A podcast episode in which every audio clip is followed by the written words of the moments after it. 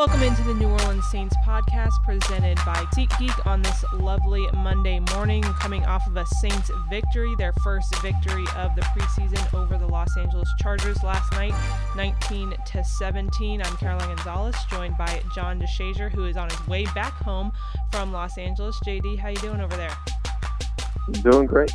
Um, no sunny skies yet, but we'll get there before the day's out. Oh, don't worry. The New Orleans Heat is ready to greet you when you get back.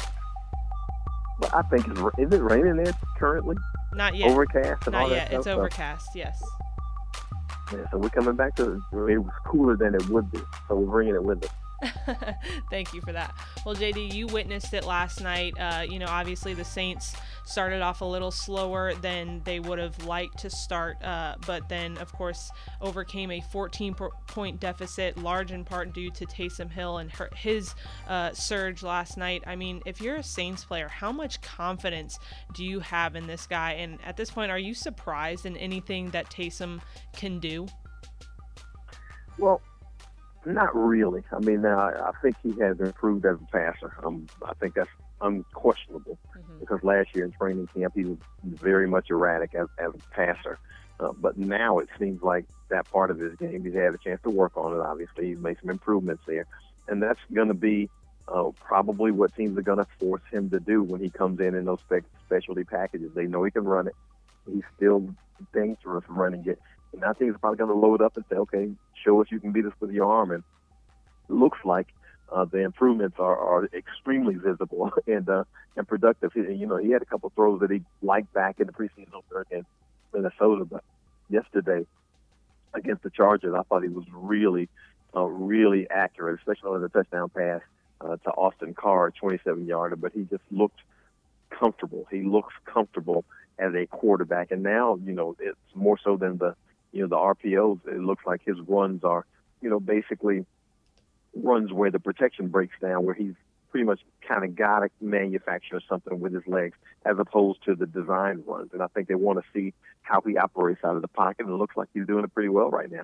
Yeah, of course, Taysom Hill led the team in both rushing and passing. He was 11 of 15 yesterday for 136 yards in the passing game and led them again in rushing with 53 yards.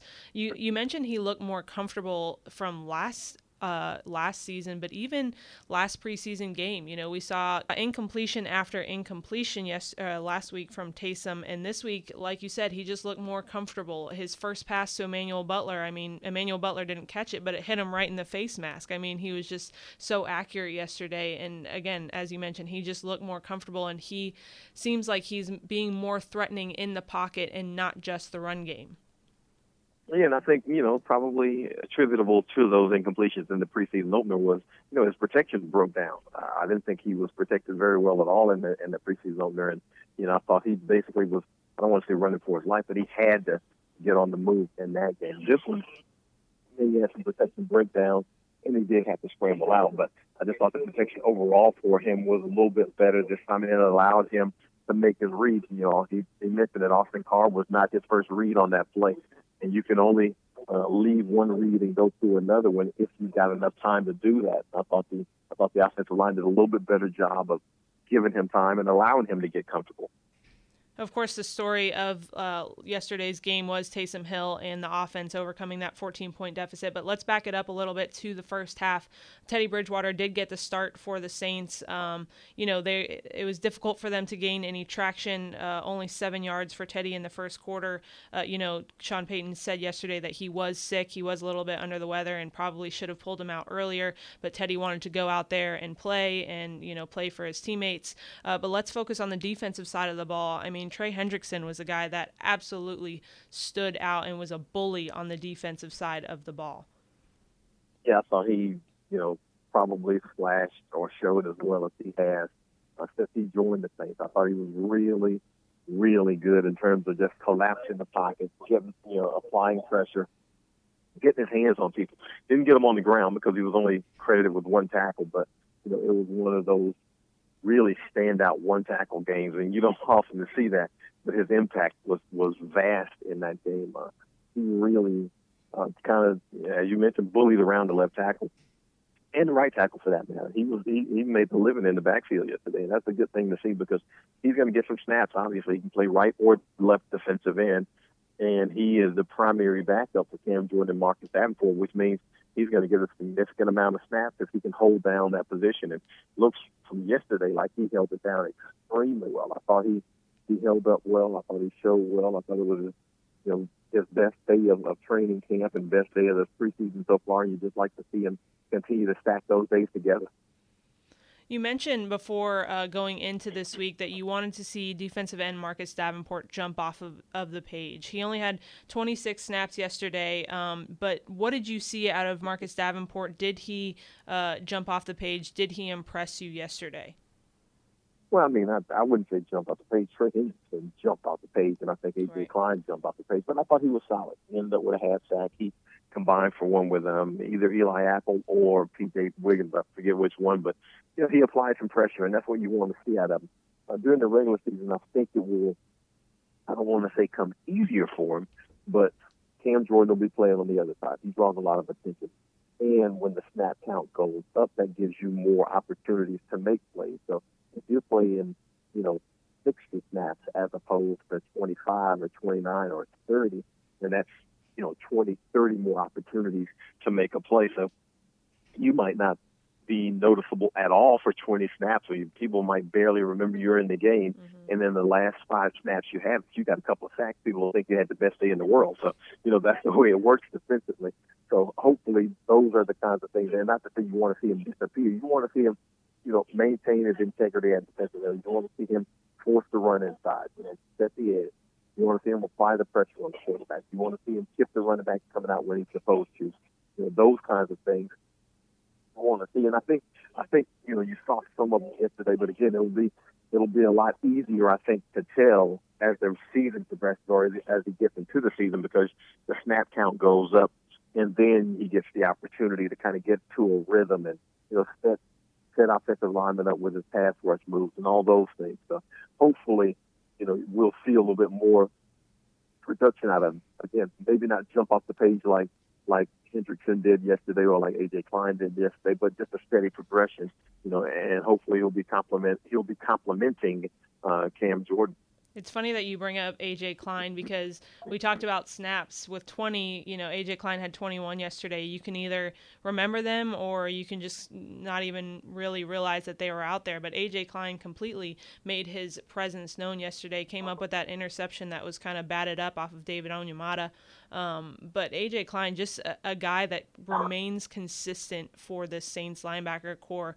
Uh, another guy that we saw a lot of yesterday was Kaden Elliss, uh, the linebacker from Idaho.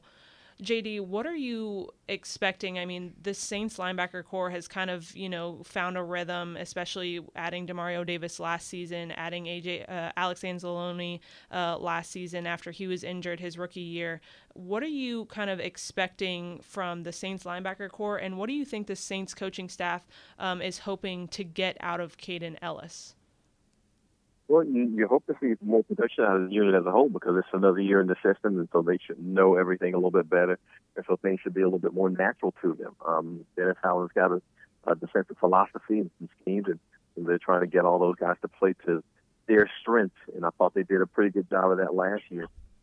Hey, Nelson's getting, you know, bonus snaps. Really, he's getting a lot of more snaps than he ordinarily would because Alex Anzalone is out, and it looks like he's handling it pretty well uh, when Alexander Anzalone comes back, then obviously he goes back into his spot. But you also have to factor in the, that uh, Craig Robertson is around, and so you don't necessarily need Craig Robertson out there in those defensive rotations right now because he knows the system, and that allows Kaden Elliss to be able to go out there and play a little bit more now than he ordinarily would. And right now, looks like he's showing he can handle what they're feeding him right now. So all he's got to continue to do is continue to progress hopefully maintain that because he's shown that he can handle it pretty well. So hopefully you know, he's getting the benefit of, of all these reps that he's getting. And you, hate to see Alexander Anzalone hurt because, you know, he had such a great second season and he looks like he's really moved towards being a dominant type player. But in this instance, it, it, it does give Kaden Elliss the opportunity to get out there and show what he can do and show that he can handle the duty.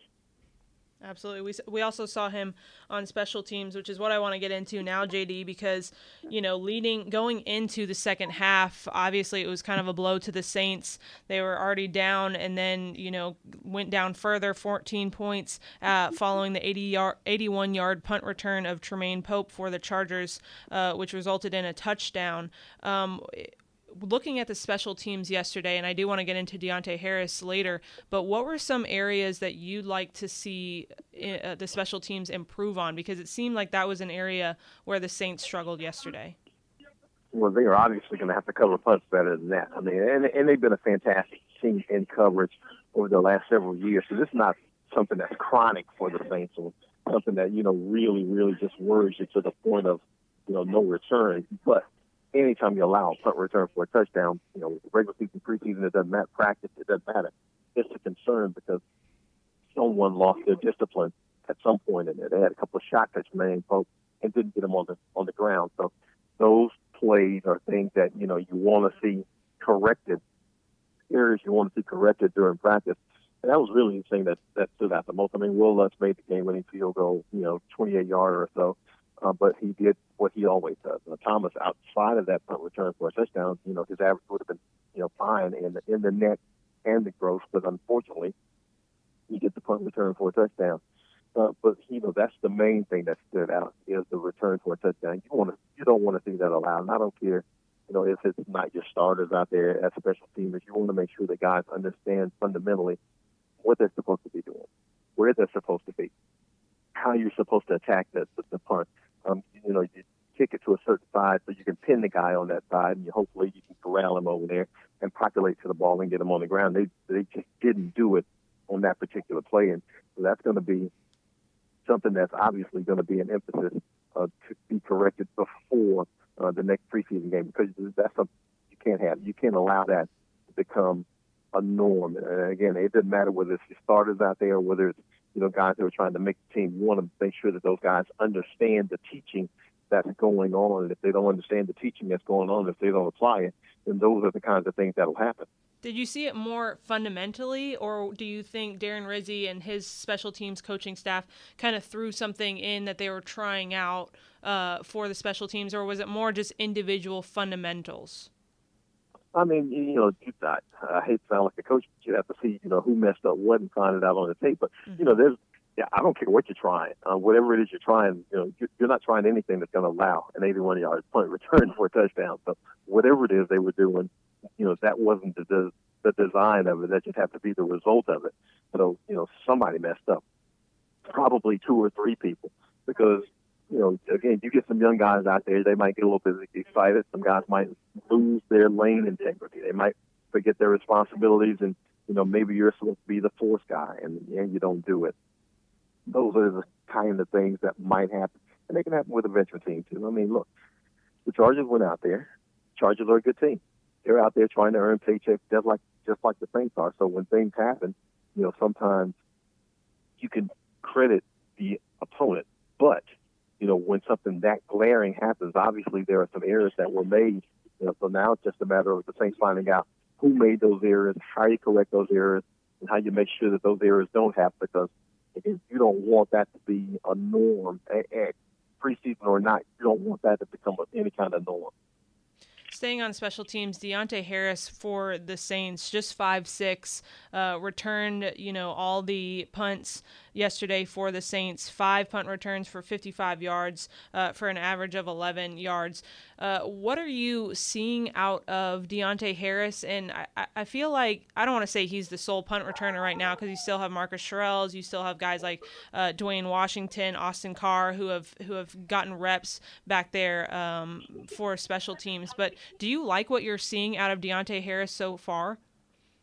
Well, you have to. I mean, basically, he's been the only guy handling the responsibility so far. So you gotta like what you've seen. Um, he's shown the ability to, you know, to really take it to the house if he gets those, if he gets a chance to do so. Now, is he going to be able to hold up? You know, we had, you mentioned we hadn't seen Sherels yet, so we don't know how he might or might not fit in as a kick returner on this team and a punt returner. But all you can go by is what you've seen, and what we've seen so far is Deonte Harris and if you had to make a decision today, which the Saints don't. They don't. They have the luxury of waiting.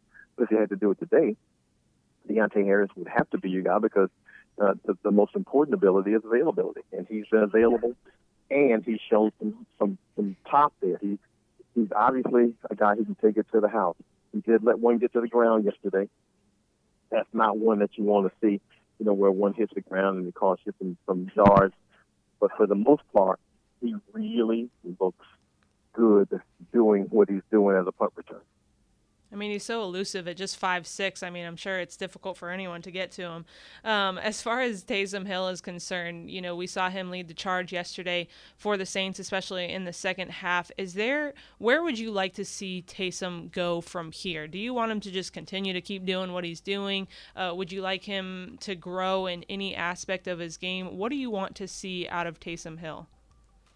Oh yeah, I mean, you want to see him continue to to blossom because it looks like he's found a comfort zone. Looks like he found a rhythm, and so you just want to make sure that he stays in that rhythm and that his confidence. Well, I don't, and I don't think his confidence is good. But you just want to make sure his confidence level stays the same. So you want to see him stay in that rhythm that he's found right now. He's in a really, really good move where he's comfortable, and it's obvious that he's comfortable.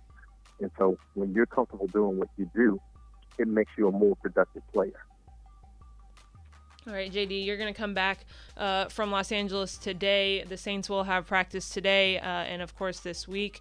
Going into training camp this week, who are you going to keep your eye on for the Saints? Is there anyone that you uh, would like to see, you know, excel this week, jump off the page, or is there anyone you're just going to gener- keep your eye on in general? Well, I mean, I think I want to see some guys get back on on the practice field. Now, who those guys are going to be, I don't know. We don't know situation with Saquan Hampton. We don't know the situation uh, with Alex Anzalone. Uh, we don't know the situation with those guys, you know, injury wise, but you like to see them get back on the practice field. Um, we know that third preseason game is generally the dress rehearsal for the regular season. So we're going to see the starters um, probably for a good amount of time. And that includes uh, Drew Drew Brees, and that includes Terron Armstead. We should see those guys on the field a little bit more. Um, we haven't seen Drew yet, so it'll be his debut. But those guys, those guys don't need a ton of work, but they do need some work, so they'll get out there. And it'll be good to see them out there and probably not necessarily running uh, any of their game plan stuff, but some things that you just want to see them you know, get on the same page with and get a rhythm down because you know they can't go through a whole preseason without them playing when they do play, you want to see them, you know, it, you know, play well when they're out there. Like Cam Jordan should be back out there also defensive end. He'll probably get his preseason debut. So, so you just want to see the regulars get out there and do what they're supposed to do uh, in terms of execution wise in the game. Absolutely. Well, JD, we uh, wish you a safe return back. Bring some of that cold weather with you, uh, and we appreciate it. Can't wait to have you back here at the Ochsner Sports Performance Center. Well, hey, it's already dipping down. I mean, you know, you guys won't be 95 today, so you know that's an improvement. Yeah, thanks. Thanks for that. It'll still be humid. All right, JD. I'll see you when you get back. Yeah, okay. That'll do it for today's New Orleans Saints podcast presented by SeatGeek. I'm Caroline Gonzalez, joined by John DeShazier on today's show. Uh, you should hear from us on Wednesday of this week. We'll bring you updates from practice uh, and training camp. And of course, we hope to see you out there at training camp this week as the Saints continue to prepare for the New York Jets. Again, I'm Caroline Gonzalez for the New Orleans Saints podcast presented by SeatGeek. Thanks for tuning in.